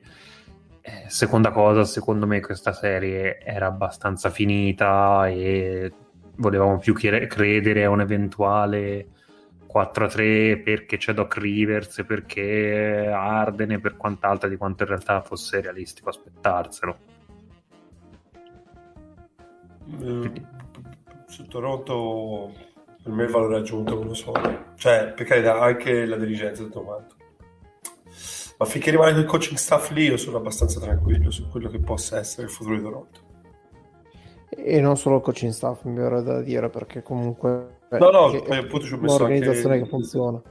Esatto, no, no, ma infatti ho detto appunto dal punto di vista manageriale niente da dire, sono inappuntabili. Eh, il coaching staff però è quello che eleva le cose in campo, cioè, io credo che questa squadra in una, in una, franchigia diversa non sarebbe arrivata neanche a questo punto. No, è, è, un mio bias nel senso che cioè, io, eh, Van Vliet, eh, Siakam, Arunobi, giocatori che si sono dimostrati ottimi in quel contesto, in quella squadra. Io non so se da altre parti sarebbero arrivati a questi livelli. Quindi cioè, in questo momento ho massima fiducia del, del management, del, del coaching staff, tutto di, di Toronto, come dicevi tu, per far sì che questa squadra qua possa ancora crescere, migliorarsi o, o comunque non... Cioè, tro- trovare il modo di non, di non, scendere troppo in basso. Una sorta di Indiana Pacers no, negli quel... ultimi anni. Vai, vai. Secondo me il, no, eh, vanno anche più su, nel senso che pro- a me sanno tanto di Miami Heat, eh, nel senso proprio come cultura del lavoro, eh, non, non, c'è il santone come Riley, non, non c'è l'allenatore che si sono cresciuti tra virgolette pazientemente in casa, però eh, le similitudini mi sembrano tante, parecchi giocatori che altrove sì. sarebbero stati ribuffati, vedi insomma che a Miami giocano e a Toronto eh, la situazione è abbastanza simile, dall'altra d'altronde è anche normale che in un NBA abbastanza eh, granulare da un certo punto di vista ci siano delle cose che tendono a ripetersi, in questo caso in senso positivo sicuramente i Raptors guardano Miami, il problema mh, mm, se si può dire così è che probabilmente Miami di Riffo di Raffa ha più ehm, star power nel senso che attira più perché insomma è sempre Miami i Raptors Ah, per no- quanto no- non, lo- solo, non solo per, non solo per star power, scusami Tim, ma cioè, è, è- è una Miami però senza, che sembra, sembra una cazzata, però senza il clima di Miami e la tassazione di Miami. Esatto, è, è una molto pari- più difficile esatto. costruire questa... eh, eh, cioè- Ah, Anzi, anzi, hanno il clima peggiore e la tassazione peggiore, proprio diametralmente opposto a questo punto. No, di esatto. però. Può sembrare, può sembrare, sai, quelle cose che si dicono tanto per... voglia. Però comunque come- quando sei un giocatore, una star, preferisci andare a Miami e, e sulle spiagge piuttosto che, che a Toronto al freddo e, e pagare molte meno tasse eh, della Florida rispetto a quelle, eh, a quelle di Toronto. Senza contare che poi cioè, anche questo sembra una cagata e è una cosa marginale, però tutte le volte tu comunque sei in uno stato diverso, devi anche guarda la parte di, eh, di poter giocare senza vaccino o con vaccino, eccetera. Cioè, so- sono quelle piccole cose che un giocatore, soprattutto una star che può scegliere dove andare, magari preferisce, cioè, senza magari, preferisce andare a Miami rispetto a Toronto. Quindi ancora di più tanto di cappello a Toronto che ha costruito questa, questa realtà in un contesto che è sicuramente complesso. Però rispetto, rispetto a tante altre squadre eh, si può dire che eh, almeno qui la parabola strutturale diciamo, di questa squadra è chiara, nel senso che loro un ciclo vincente lo hanno già chiuso. Questo è il ciclo che stanno, diciamo così, ricostruendo, no? sono in, eh, in ricostruzione. E, e come, come- come aspetto di ricostruzione sono già eh, abbastanza avanti, nel senso che se questa fosse una squadra come i Bulls, che tu dici eh, stanno facendo un percorso in, in salita, cioè devono eh, arrivare a qualcosa, diresti siamo lontani e forse, come dice Nick, ci siamo forse anche troppo innamorati delle loro prospettive.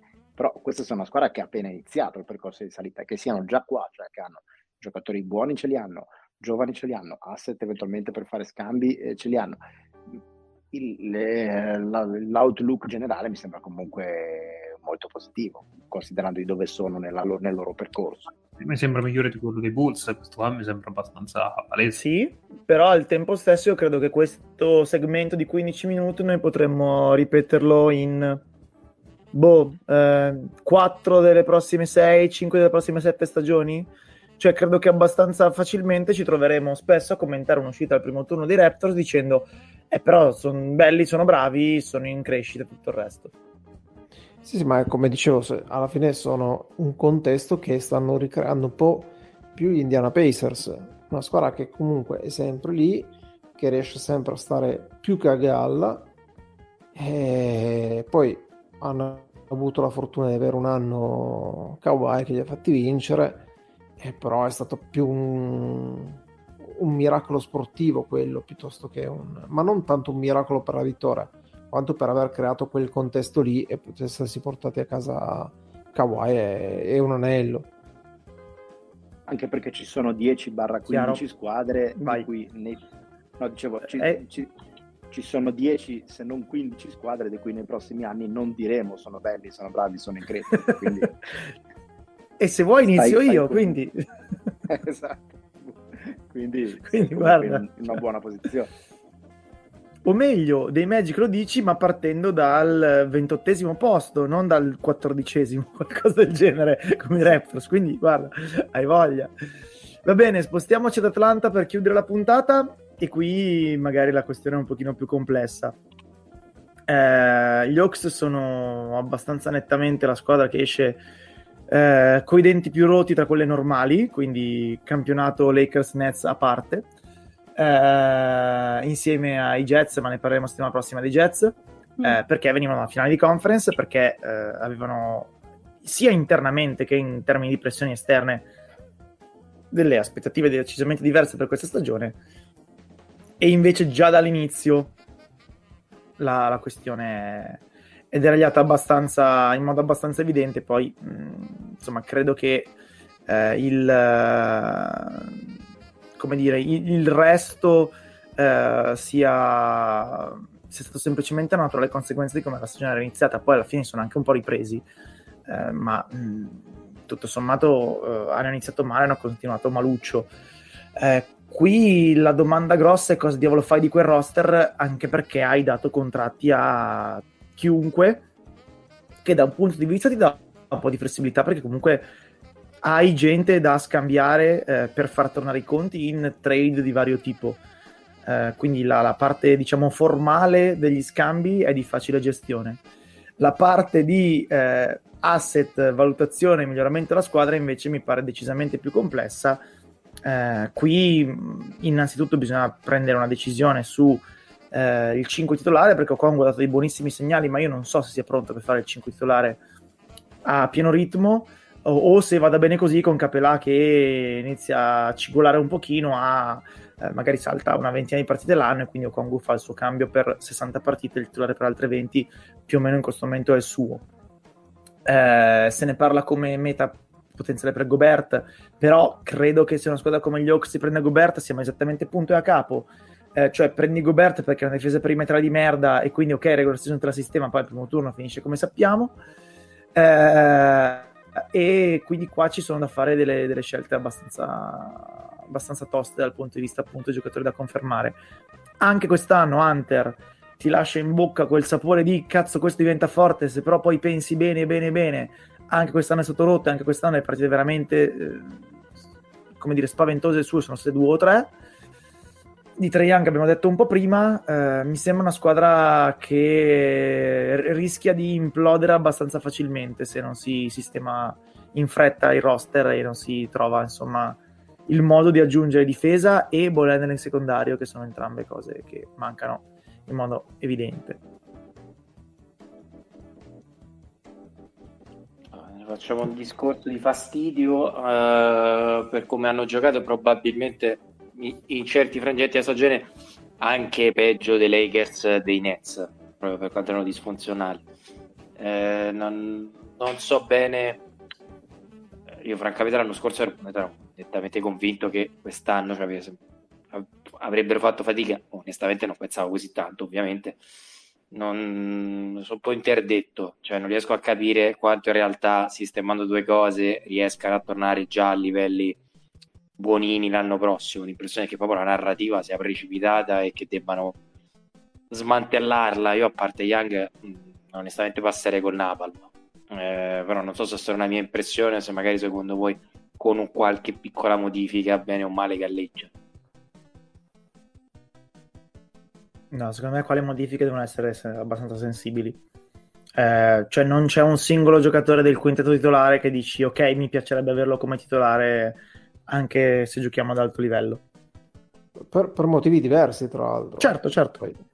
Cioè, uno perché magari si infortuna troppo spesso, l'altro perché è troppo vecchio, l'altro perché non, è, non ti dà queste garanzie che l'unico Trae Young e francamente Trae Young un po', mi ha un po' rotto i coglioni sta narrativa per cui lui debba per forza fare il villain no adesso, cioè, adesso va bene tutto però ha rotto anche questa narrativa in cui i Knicks devono subire, peraltro. Diciamo. no, vabbè, ma, ma, i Knicks subiscono a prescindere, quindi eh, questo ormai que- non quella è... Devo dire, quella devo dire che non stanca mai, in realtà. No, però c'è tra, tra Young che voglia per forza fare il villain e anche... Eh, chi è che ha fatto il segno? Eh, gli ha fatto il ciao ciao quando sono usciti ai play-in, adesso mi sfugge. Di che squadra stiamo parlando? E... Beh, fa niente, vai avanti, non è importante. Atlanta? Cioè, ah, no, di, cioè, c'è un altro giocatore di Atlanta che ha fatto ciao ciao con la mano? No, no, tra Young. Ah, ok, ok, ok. Sì, sì, sì. Eh, tra Young, cioè, non mi ricordo con. Ho un lapsus, non ricordo con chi fosse. Che ha salutato il pubblico avversario, visto che li ha battuti a casa, facendogli segno ciao ciao è, è una narrativa in cui, cioè, è proprio una, un, dire, un personaggio in cui lui si è eh, ormai riconosciuto di villain che, fammi dire, è un po', um, un po fuori dal, dalle corde di, di, di, uno che al momento ha, ha vinto poco o nulla. Cioè, non lo so, a me sembra che si, si stia anche un po' forzando questa uh, questa situazione in cui vuol far vedere di essere il, il cattivo probabilmente perché voleva cambiare un po' la narrazione iniziale in cui lui era eh, insieme a, a, a Doncic i giovani in rampa di lancio. Quindi ha fatto un po' lo yin e lo yang. Non lo so, eh, mi ha un po' rotto il cazzo questo atteggiamento di Trae Young che ah, anche nell'ultimo turno con Miami ha fatto appunto vedere di, di, di, avere difetti che vanno un po' oltre la personalità che sicuramente avrà, eh, avrà, avrà, forte ma non, non così tanto ecco. No, è vero, anche perché eh, più che altro, eh, come dicevi tu, sembra anche un po' artefatta, un po' artificiosa, perché per esempio, eh, non so, eh, Draymond Green, che fosse un carattere un po' così abrasivo, lo era anche quando aveva 20 anni e non aveva vinto ancora niente.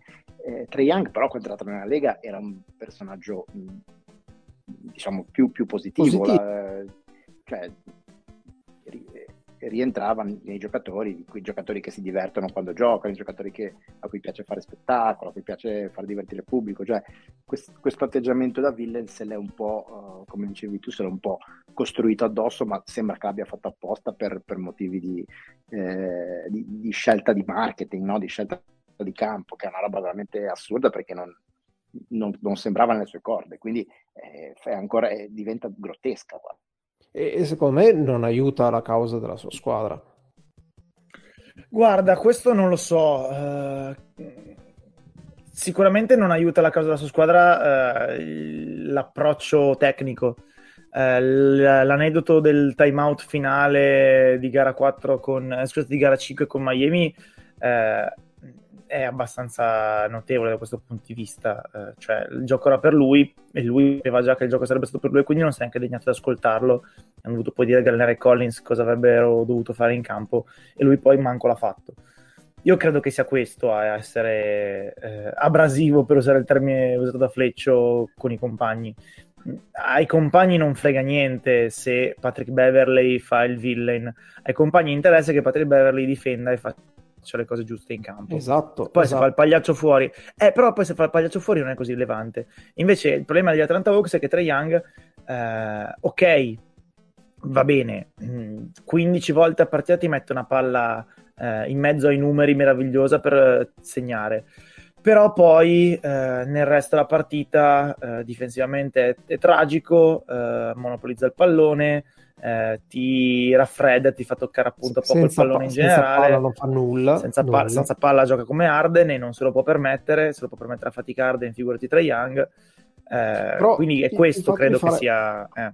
E questo atteggiamento lo fa mettere poi sotto la lente di ingrandimento quando fa queste cose, secondo me. Certo. Perché cioè, se, se, lui fosse stato un giocatore, cioè anche Luca Doncic è un giocatore che difensivamente mh, diciamo, si, si, disinteressa abbastanza e in alcuni casi ha anche degli atteggiamenti che sono un po' eh, eh, negativi ah, ma anche con gli arbitri, con gli avversari, ogni tanto fa un po', di, fa un po' lo sbruffone e cade un po' in quelle tentazioni. Però comunque il fatto di avere una, diciamo, una stampa positiva, tra virgolette, aiuta molto lui e aiuta molto anche l'immagine di, di, della sua squadra.